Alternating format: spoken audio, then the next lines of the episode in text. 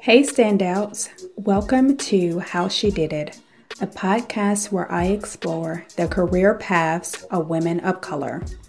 I want to share some highlights from the last year and also to set my intentions for this podcast for 2018. I'm going to play clips from episodes and share why they were meaningful to me. You may get something different out of them. The first clip I want to highlight is from my conversation with Carla Holden. Carla is the founder of Her Business Boutique, and she helps women set up successful marketing campaigns for their online businesses.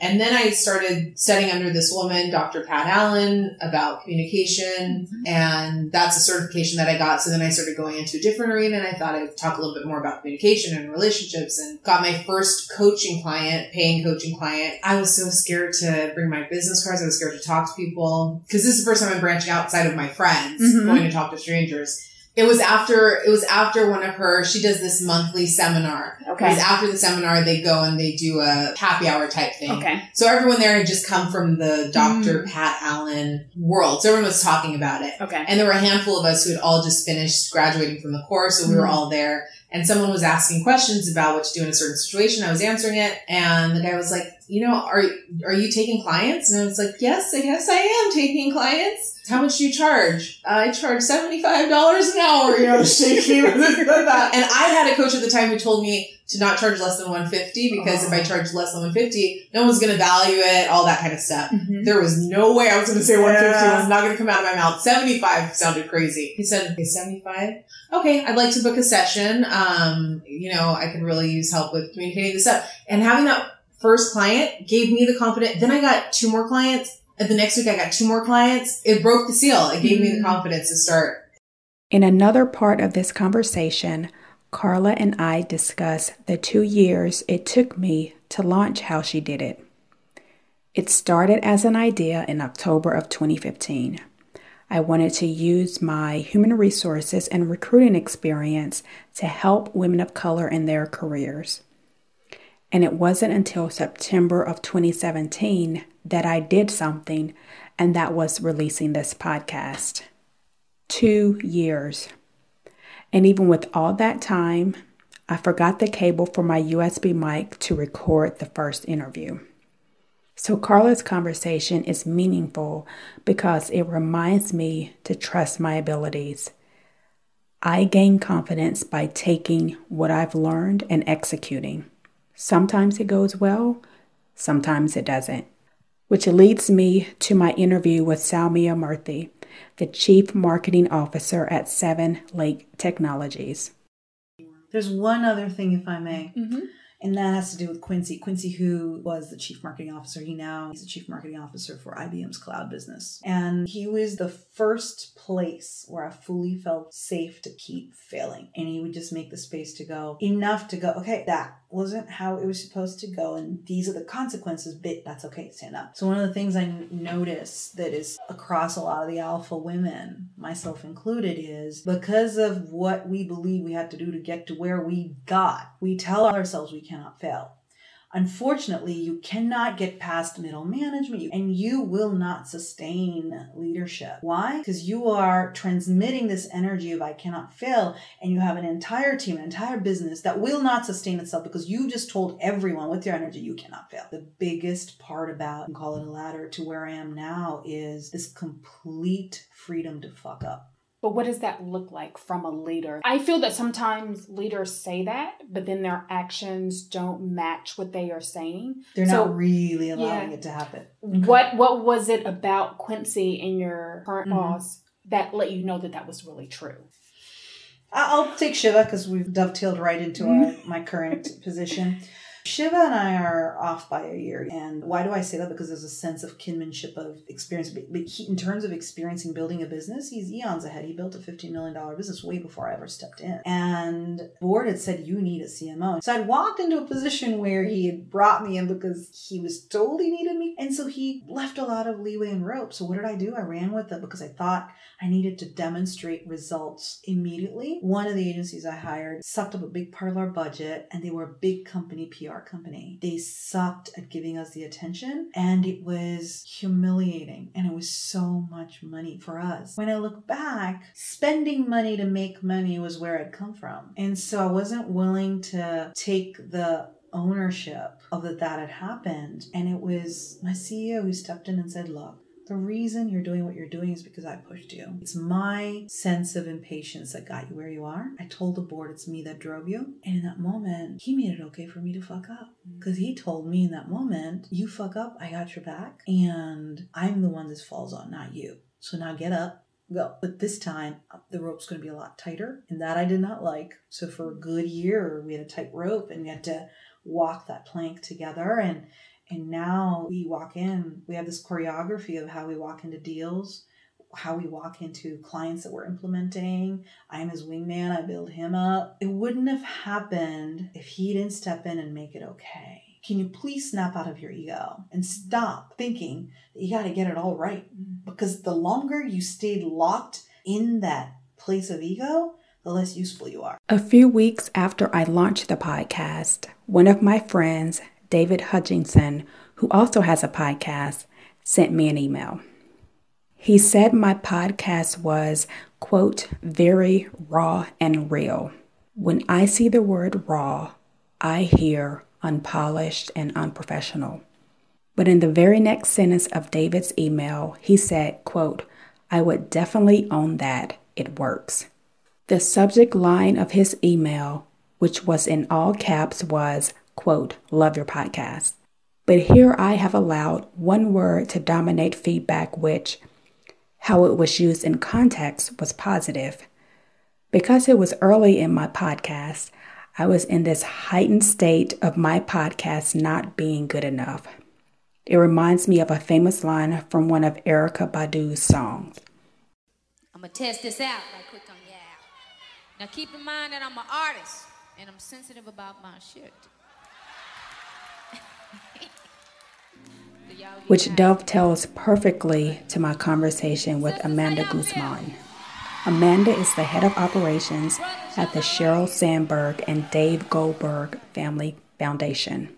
Was there a person or a situation that helped or hindered you at that job? Yeah, I would say like my mentor actually was great. He definitely took the feedback very seriously. So what I would have to do when I did an assignment for him is I would have to make an appointment with his secretary because he always was on calls and, and his schedule was very packed. And then I would go in and I would print out the assignments and then sit in front of him while he marked it up. And he would tell me exactly why he didn't like the sentence I'd written or something like that. And like kind of like the highest of compliments mm. was I would tell him to his face if he'd be like, oh, you know, that wasn't bad. And I was like, can you email me that so I can put that on my wall? Yeah. And, you know, he was, he was harsh, but he would repeatedly say like, especially when I first joined, he was like, this is not personal. He's like, I'm trying to take you from like a B plus to an A plus here. Like, and he really did make me a much better attorney, a much better writer. Like he knew his stuff backwards and forwards. So I learned a ton. Um, but it definitely was not something for the thin skinned. I will say that. Um, I did learn a lot from him. But, um, so this was, so this was like a whole nother level of feedback to like be sitting directly in front of someone and hear like everything about why your mm-hmm. work wasn't good. I mean, he did that with everybody. And, you know, I, th- I think he did care about making me a better lawyer. And so that was, you know, just knowing that someone is doing something because they, um, you know, are not trying to attack you, but care about your development as an attorney or in whatever job you are. Um, I think this helps frame the feedback in a much more positive way of like, wow, now I'm going to be even better at this, you know? Yeah.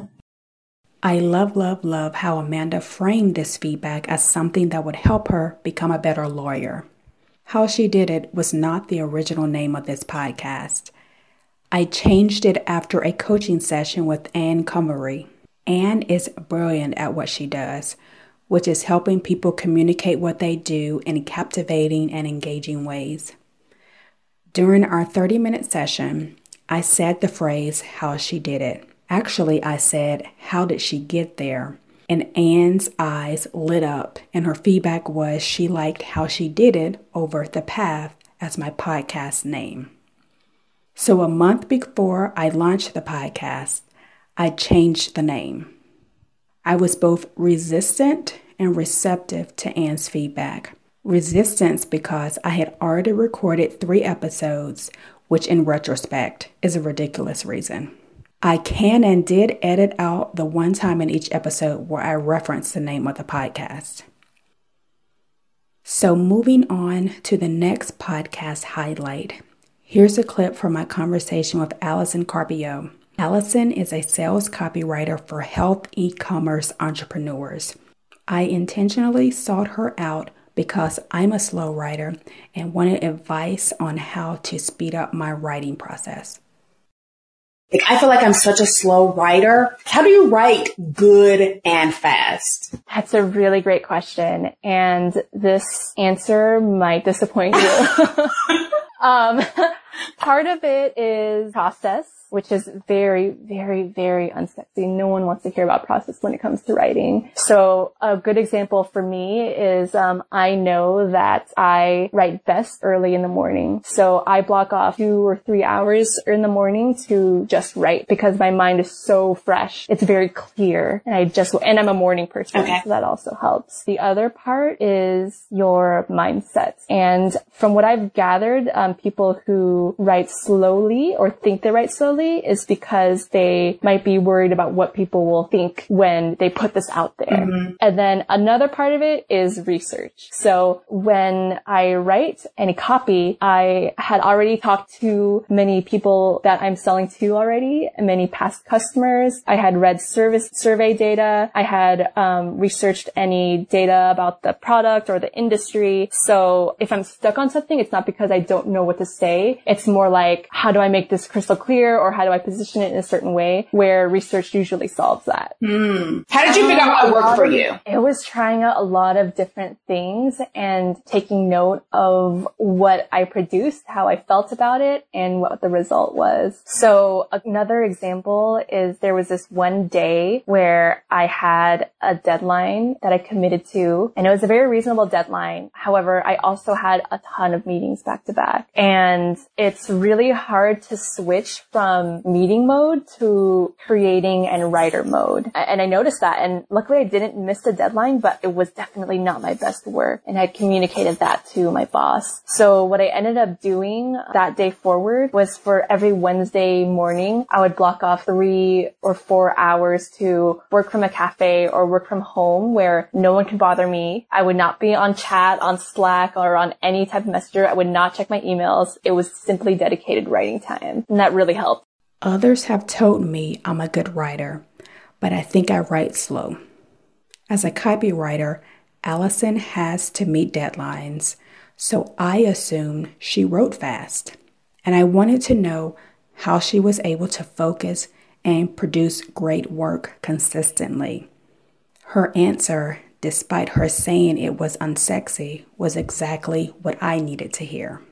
Speaking of hearing words you need to hear, Here's a clip from my interview with Dr. Deanne Davis Brooks. She is an associate professor at Salem College. I had awesome. When I say awesome, I mean awesome professors and mentors at UNCG. So I, and, and awesome in that they challenged me. When I started, I was the head coach at Elon. So for two years, I was a head coach and trying to pursue a doctorate. And I remember clearly handing in a paper to Dr. Cheryl, Cheryl Hoffman. And I told him, Oh my gosh, I've been recruiting. I've been making phone calls. We had a meet this week. This is the best I could do. And he looked me square in my eyes and said, this is not the quality of work that's acceptable. You can do better. And if you can't do this in your job, you need to quit one. Mm. And so he told me, he was like, if this, if you really want to pursue this doctorate, we're going to require a higher level of quality from you. And if you, you can't meet the standard, then you got to go. And so he was right. I was not passionate about coaching at the collegiate level. I'm passionate about coaching, but, um, many of the things involved in the job of being a college coach were not appealing to me. And he was right. I wanted to be more involved in the department at UNCG. I wanted to take more classes. I just wanted to, that's where I wanted to put my energy. And so that, at the end of that semester, I quit my job at Elon and became um, a TA in the department at UNCG. I started going to academic conferences. I, you know, that's really the moment where I took the path that I'm on now. So Cheryl Hoffman, I, I clearly remember looking at him like, how dare you tell me I need to quit? Yeah. But he was right. You know, he was so wise and so honest. That, that was an awesome moment that I will never forget. But I also had two, I had co-directors of my, um, dissertation committee. So they were my, my academic advisors. One was Dr. Kathy Jamison and the other was Dr. Bill Carper.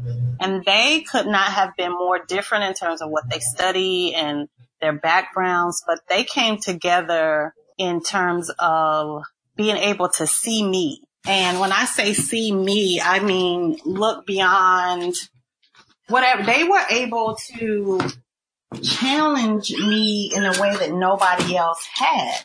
And I don't know what it was that they saw in me, but they, um, both were able to, I, okay, let me give you an example. So I was in a doctoral seminar with Kathy Jameson and I was the only black female in the class and there were maybe six other students in there. So one of our assignments was to read an article and write a critique on it. So, um, and then our classmates were to respond to everybody. And I remember watching the message board go and everybody else who posted, classmates would give really eloquent responses and challenges and all of that. And then I remember posting mine, right? I posted my critique and the only comment that I received was very mm. well written. And so you say, mm, because you get that, right? You get that. And I'm sure that none of my other classmates got why that was insulting and upsetting for me. And I'm sure that most of the professors that I had had to that point would not have recognized why that was upsetting to me. But Kathy Jamison actually emailed me prior to our next class and said, how do you feel about this? Do I need to address this with your classmates? And so at that point, I knew that she got me differently than other people in academia would. And so I had a conversation with her, um, and basically said, no, as long as you support me, I'm cool.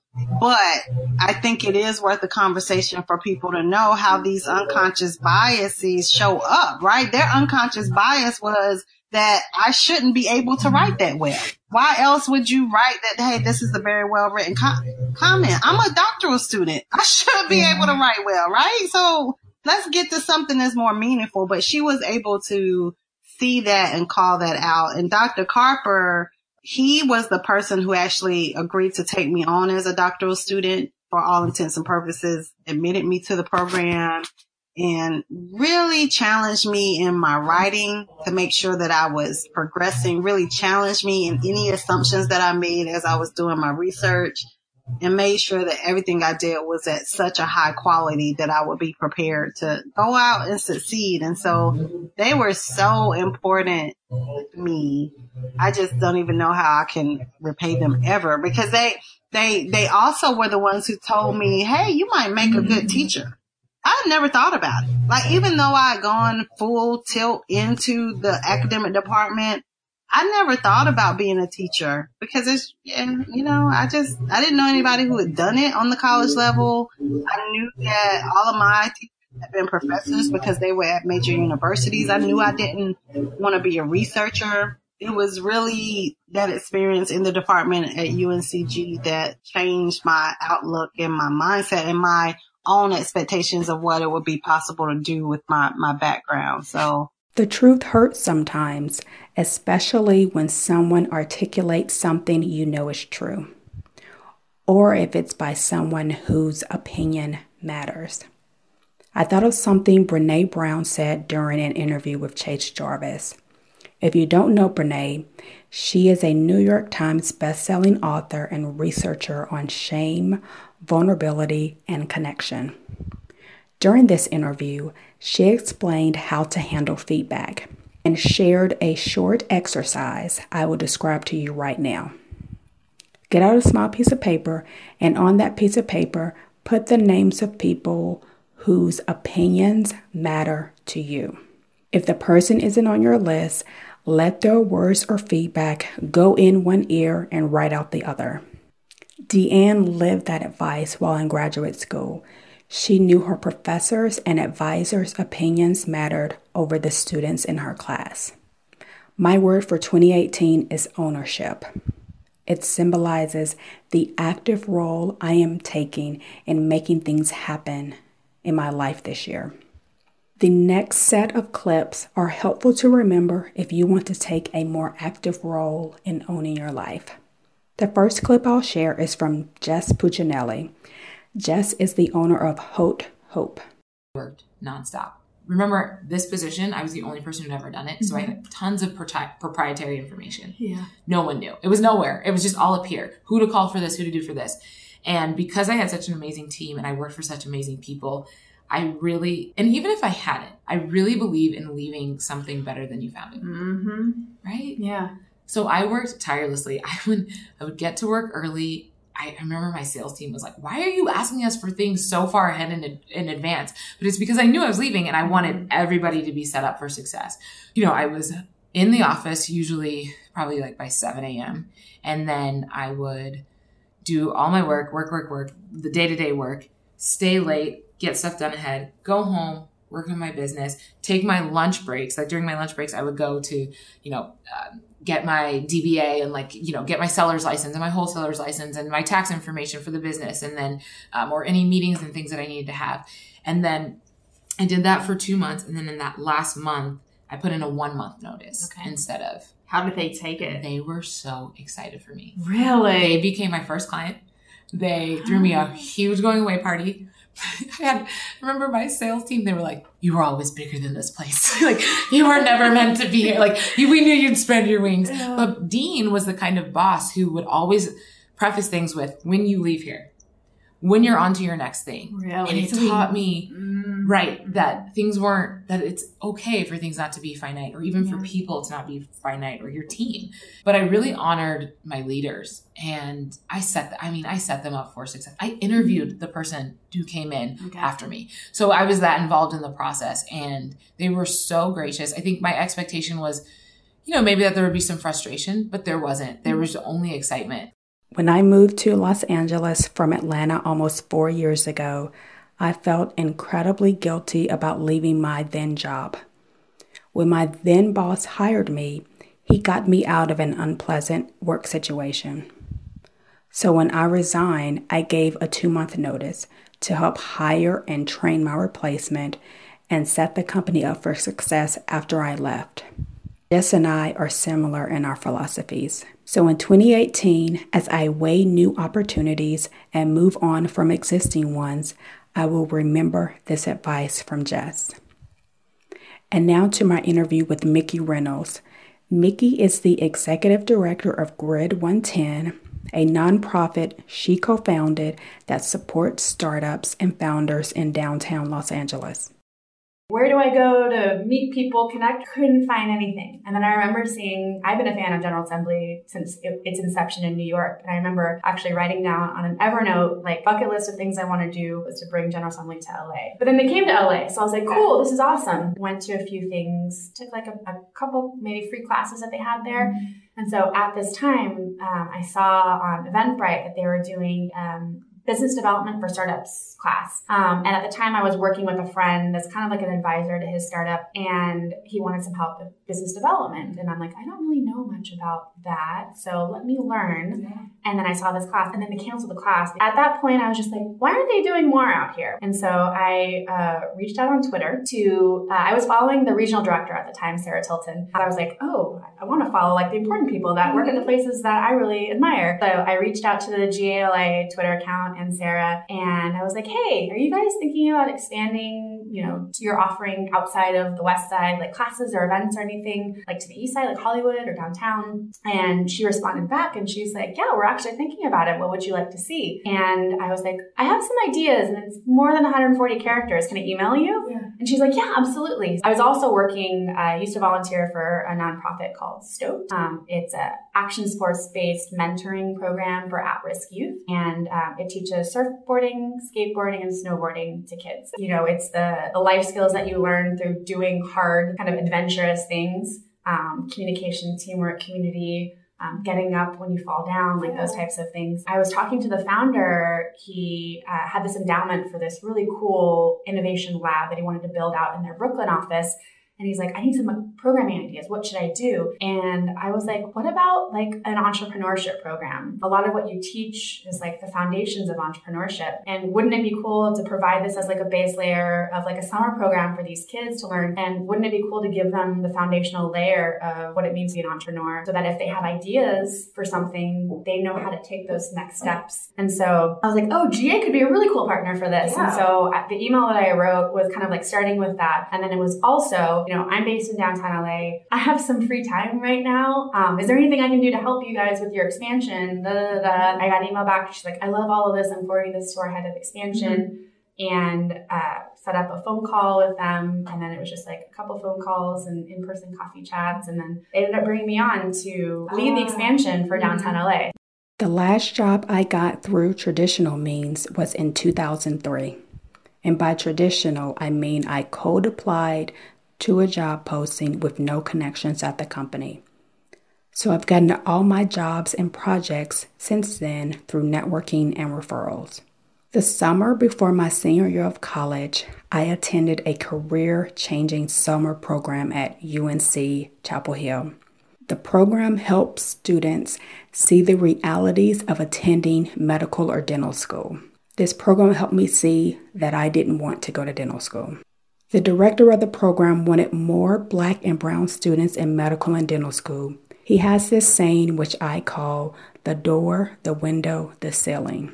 It describes how we needed to do whatever it takes to get into medical or dental school. He'd say, if you can't get in through the front door, go through the back door.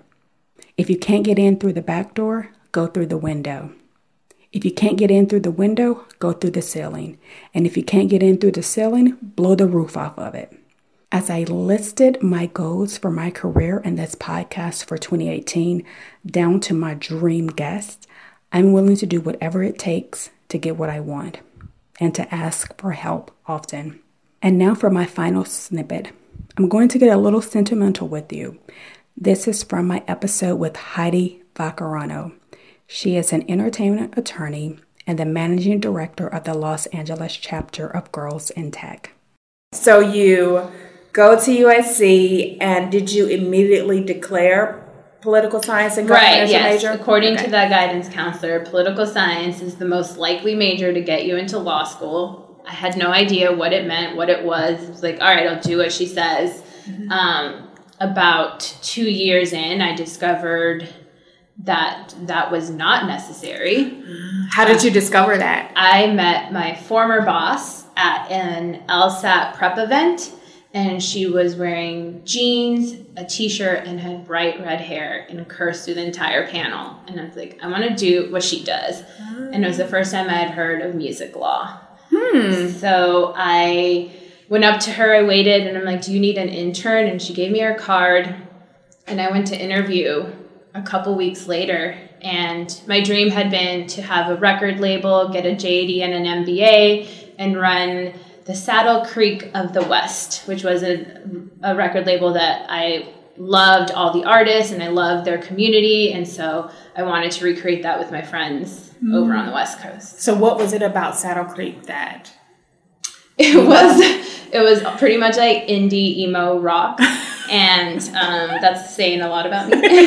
um, but I love that it was all run by friends, and they all worked with each other. They were like kind of rotated in each other's bands, took each other on tour. Huh. So um, I love that ethos behind. it. So were you musically? No, not a single, not a single instrument. You like listening to other people, Yeah. but not unless you count karaoke.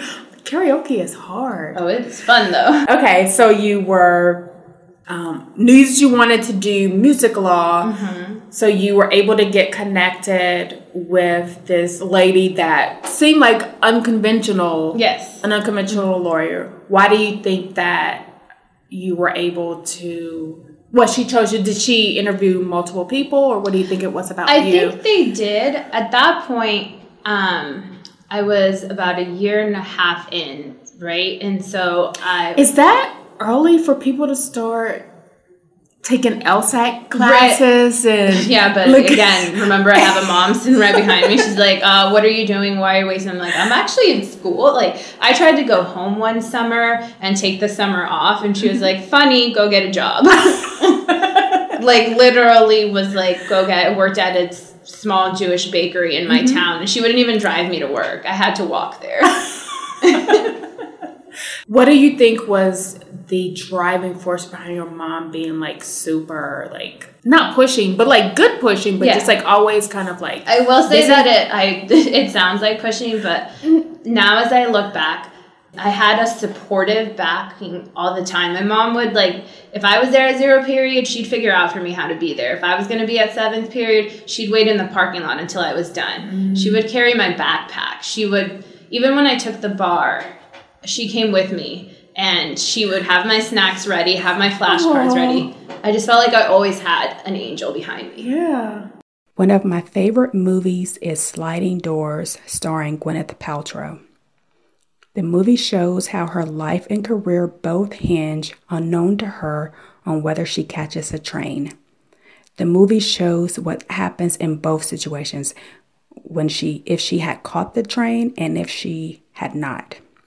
In the end, the final results of her love life and career are the same. The path to that is different. I recall a personal sliding door experience right before I started sixth grade. I had high enough grades that my mom felt should earn me a place in the gifted program. I tested but didn't score high enough.